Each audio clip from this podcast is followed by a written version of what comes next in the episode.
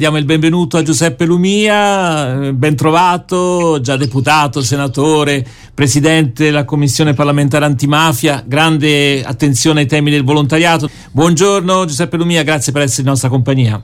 Ben trovato. Buongiorno, buongiorno a tutti. Direi anche delle questioni italiane e mondiali. Eh beh, proprio, eh? Certo. Allora, eh, prendiamo in considerazione infatti i temi dell'attualità, come ce li propongono i giornali, e eh, io direi, visto che siamo anche a Firenze, almeno in questo momento eh, vi stiamo trasmettendo gli studi fiorentini, eh, una cosa che ci ha colpito ovviamente a pochi metri, tutto sommato, non un tantissimo, chilometro. un chilometro dagli studi di Firenze, il collasso della struttura in costruzione dell'S lunga. Tra l'altro mi chiedo a volte, no? mm. questa è una domanda un po' L'altro grandissimo Dalle è di a 800 metri, no, no, da questo. Ah. Cioè, anche questo fatto di questi iper eh cose che vengano costruiti in continuazione. Poi questo è un altro tema ancora, eh. naturalmente. E, e noi abbiamo già proposto un'intervista con Daniele Calosi, Claudio Coppini era proprio lì a distanza di poche ore, insomma, dal fatto.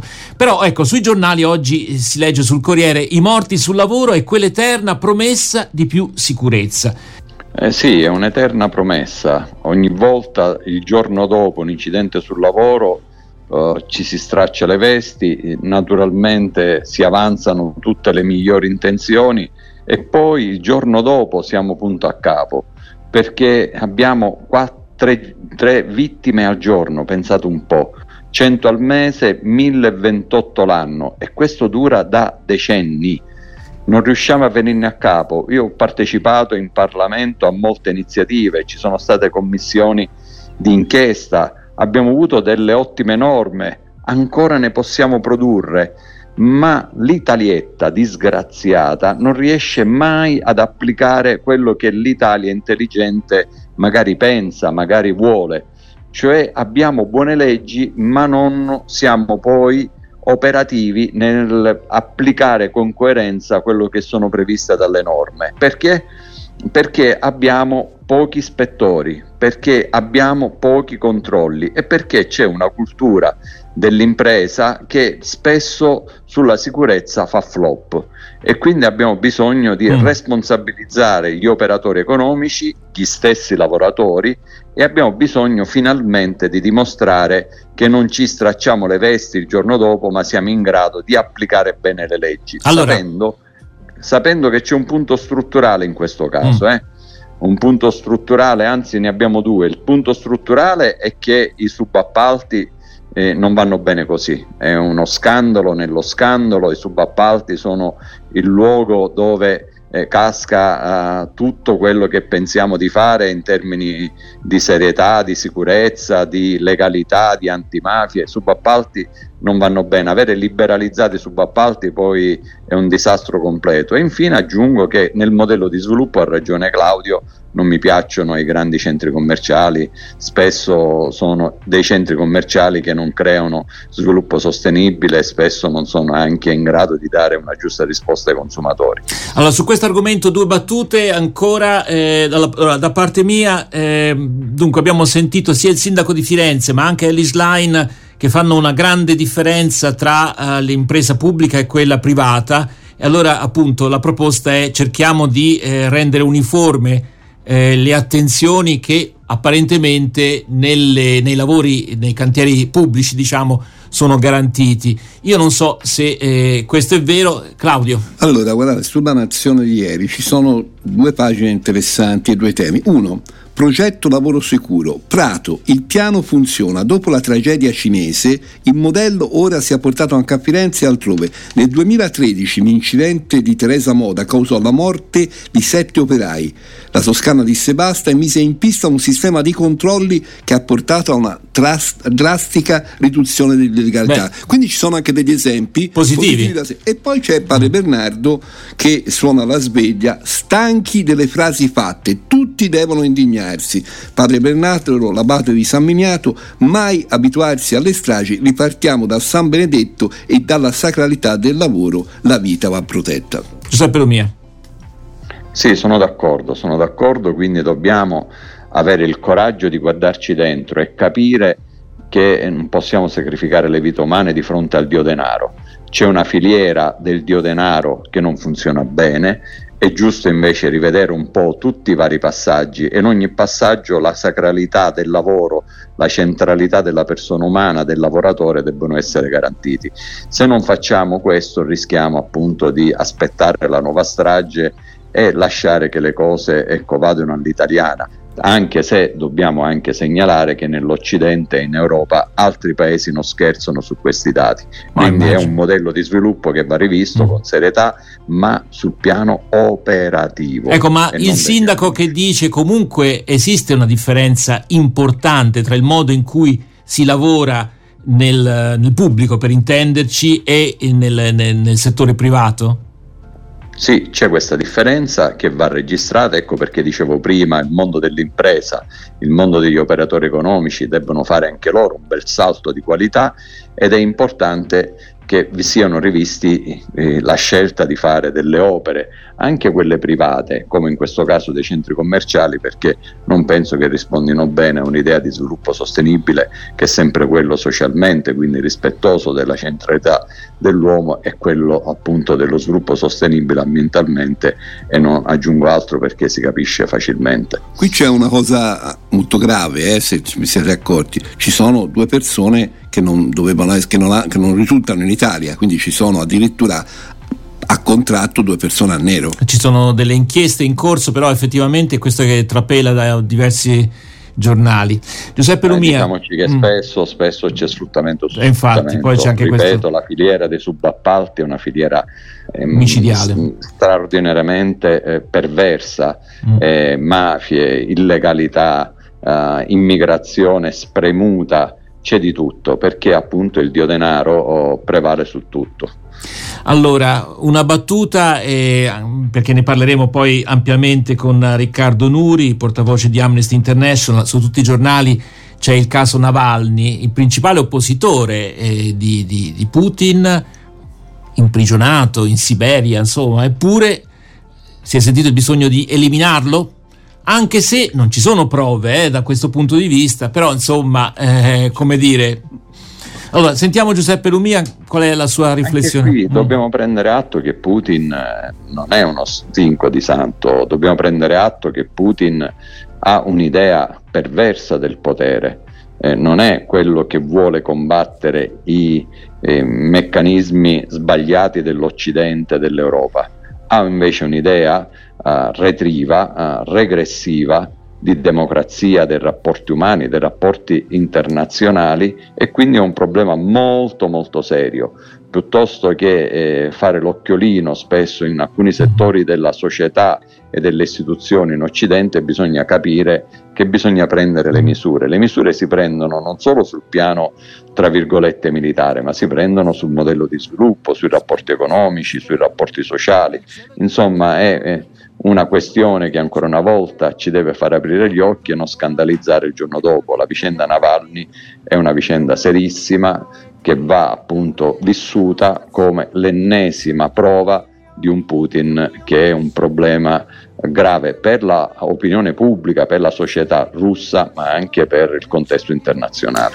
Allora, di questo approfondiremo, ne parleremo ancora con Riccardo Nuri di Amnesty International, ma adesso una canzone e poi, e poi Netanyahu, no agli Stati Uniti sullo Stato palestinese, fra pochissimo. Ogni occhio si prende ogni cosa e non manca mai niente. Chi guarda il cielo per ultimo non lo trova meno splendente. Spiegatemi voi dunque, in prosa o in versetti, perché il cielo è uno solo e la terra è tutta a pezzetti. Il cielo è di tutti gli occhi e ogni occhio se vuole si prende la luna intera, le stelle comete e il sole. Il cielo è di tutti gli occhi e ogni occhio se vuole si prende la luna intera, le stelle comete e il sole. Il cielo è di tutti gli occhi e ogni occhio se vuole si prende la luna intera, le stelle comete e il sole.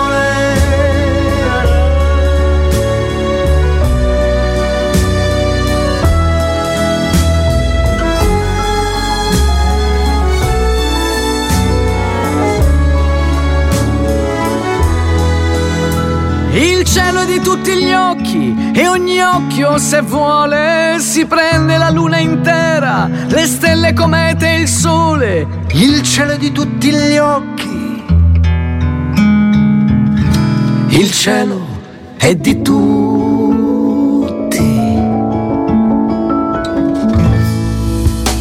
Bungaro, Fiorella Mannoia, il cielo è di tutti e naturalmente la domanda in sottofondo è ma perché non anche la terra? E eh, se c'è un, un posto in cui è drammatica questa domanda è proprio in Palestina, in Medio Oriente. E allora abbiamo già accennato al titolo che troviamo su Repubblica di oggi, Netanyahu no agli Stati Uniti sullo Stato palestinese. Poi Hamas cerca il sostituto di Sinwar ma ecco, la cosa che mi ha colpito di questo articolo di Dan- Daniele Raineri è che in realtà, in realtà il titolo non è completamente fedele al contenuto eh, dell'articolo stesso, almeno nei primi paragrafi leggiamo Benjamin Netanyahu si è rassegnato al piano degli Stati Uniti e di un gruppo di alleati arabi per riconoscere lo Stato di Palestina nelle prossime settimane. Lo scrive Israel Hayom, giornale della destra, che vuole preparare i lettori a questa possibilità.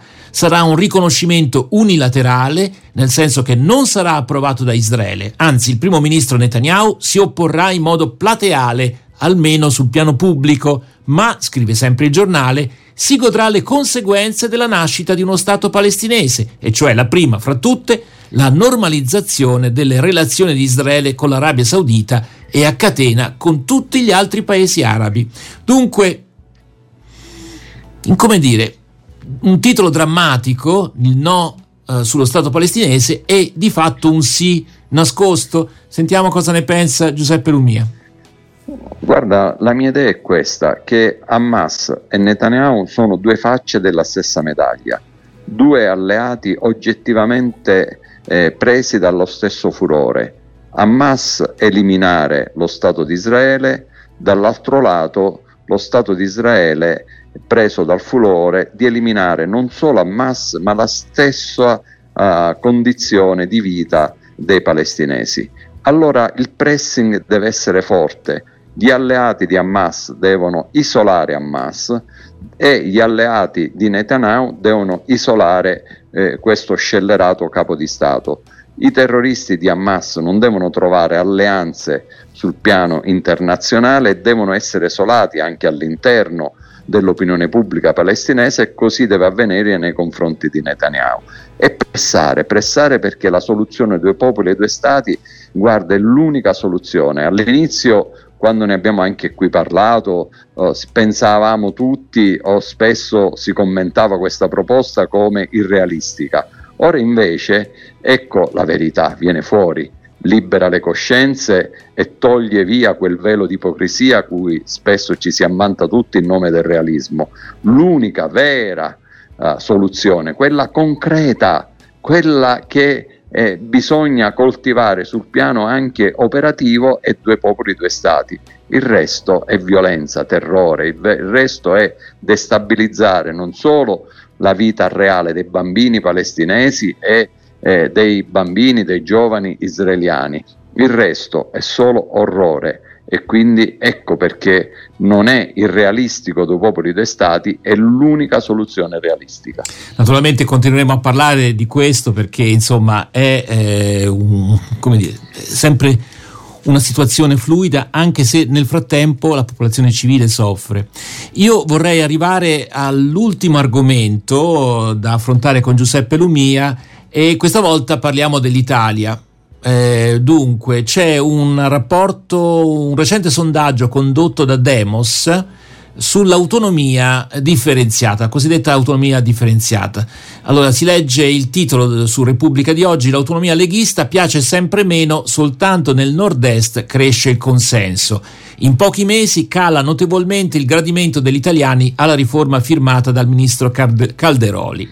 E poi ci sono tanti dati, appunto, eh, ovviamente una vicenda questa che eh, beh, abbiamo visto anche le contestazioni del presidente della regione della Campania, Vincenzo De Luca.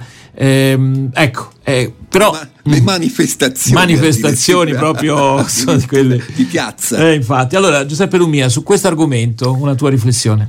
Guarda, la mia esperienza mi porta a dire questo. Siamo in un momento di svolta storica nel mondo, in Europa, ma anche in Italia. Eh, come la si può vivere questo momento di svolta storica, un momento così travagliato, così carico di ambiguità, nello stesso tempo anche con dei segnali di speranza, andando indietro oppure facendo un passo in avanti? L'autonomia differenziata ci fa fare un passo indietro, ci riporta all'Italia degli stati e staterelli, all'Italia divisa, a quell'Italia che appunto non era in grado di fare nessun passo avanti. Vogliamo questa soluzione, vogliamo ritornare a delle regioni che si formano tanti piccoli stati, lotta tra di loro, eh, incapaci poi di fronte a una prospettiva storica attuale che è quella della globalizzazione. Quindi è una soluzione sterile, eh, è una soluzione dannosissima non ci sono le risorse, non c'è la cornice. E poi eh, proiettiamoci su un altro versante. Oggi la sfida della globalizzazione che agisce eh, in Veneto come in Sicilia, in Lombardia come in Calabria, eh, non ci deve portare alla chiusura, a questa idea un po' provincialotta che bisogna rinchiudersi nel proprio territorio, bisogna avere delle grandi realtà di governance e quindi bisogna semmai investire sull'Europa, sugli Stati Uniti d'Europa, non sull'autonomia differenziata. Bisogna avere un unico fisco per evitare che le imprese eh, siano danneggiate da una concorrenza sleale, bisogna avere un salario medio europeo per evitare che il ceto medio basso viva in condizioni di povertà, bisogna evitare un solo esercito per avere una buona sicurezza e non sprecare, si stima, 1500 miliardi di euro l'anno in più di 20 eserciti che non servono a niente. Eh, insomma, bisogna avere mm. una sola politica estera, bisogna avere uno spazio giuridico antimafia europeo allora, per combattere sono, le mafie. Questi sono gli auspici. Ecco. No, no, no, questa mm. è la necessità reale, non sono gli auspici, perché la necessità reale è quella di cambiare passo. Si farà magari questa autonomia differenziata perché nell'attuale maggioranza, nel gioco di potere tra premariato e mm. autonomia differenziata, ci sarà uno scambio di interessi a ribasso, sì. va bene. Poi penso però che gli italiani di fronte a questa prova tireranno fuori la risorsa finale che è il referendum e penso proprio che anche questo referendum come i primi dati statistici ci dicono sull'opinione pubblica poi alla fine bocceranno questa scellerata tentativo di ritornare agli stati e staterelli di un'Italia che fu. Allora, concludiamo con Claudio. Sì, io volevo concludere con alcune buone notizie. Oh, vai, che vai. vengano dallo sport. Oh. Vengano dallo sport. Eh Noi dovremmo prendere un po' spunto dai nostri atleti. Sinner, mm. numero 3 del mondo, sbaracca Rotterdam sì? e vince un altro torneo. Sì. Simona Quadarella, due medaglie d'oro, 800 e 1500 ai mondiali di Doha. Lo sci, Bassino, Brignone, Paris, tutte medaglie. Sì. Per non dimenticare la pallanuoto che a 5 secondi era, era medaglia d'oro e poi Vabbè. perde ai rigori rigori con la Croazia, ma la Croazia è sempre complicata. E, insomma, insomma ecco, e quindi sei contento, no, dai. Abbia, cioè, okay. Dovremmo provare a eh. fare come fanno questi atleti che con molta serietà, con molto impegno eh, ottengono dei risultati. Forse nella politica, in certi ambiti. Non siamo manca, così bravi. Manca. Non siamo così bravi. Va detto che eh, Sinner, che è veramente una superstar, però no, si comporta in maniera con... come sempre, sempre ringrazia. Sì. Pensa l'ha battuto sì. sette volte di Vabbè, fila. Qualcuno dice abita a Monte Carlo, chissà perché, insomma, vabbè, vabbè, vabbè. A quello abita a Monte Carlo anche perché a Monte Carlo mm. hai veramente un'organizzazione per il tennis stupenda. Eh, sì, sì, ma sono in tanti, eh, sono in tanti. Insomma, insomma. Però diciamoci eh. questo, mm. in tutte le contraddizioni che in ogni grande Chiaro. successo c'è sempre ci sono dei campioni che via via mettono da parte il profilo degli anni passati del campione io, uh, che fa spettacolo, che diventa arrogante, che si lancia in un modo spregiudicato di vivere rapporti con la società e col proprio successo, a dei campioni invece molto più umili. Ecco, vedo un tratto che viene fuori anche nello sport che mi piace di più, che va incoraggiato e che può essere anche un, un buon esempio per i nostri giovani. Benissimo, allora grazie davvero a Giuseppe Lumia per essere stato in nostra compagnia, a, a risentirci, a presto.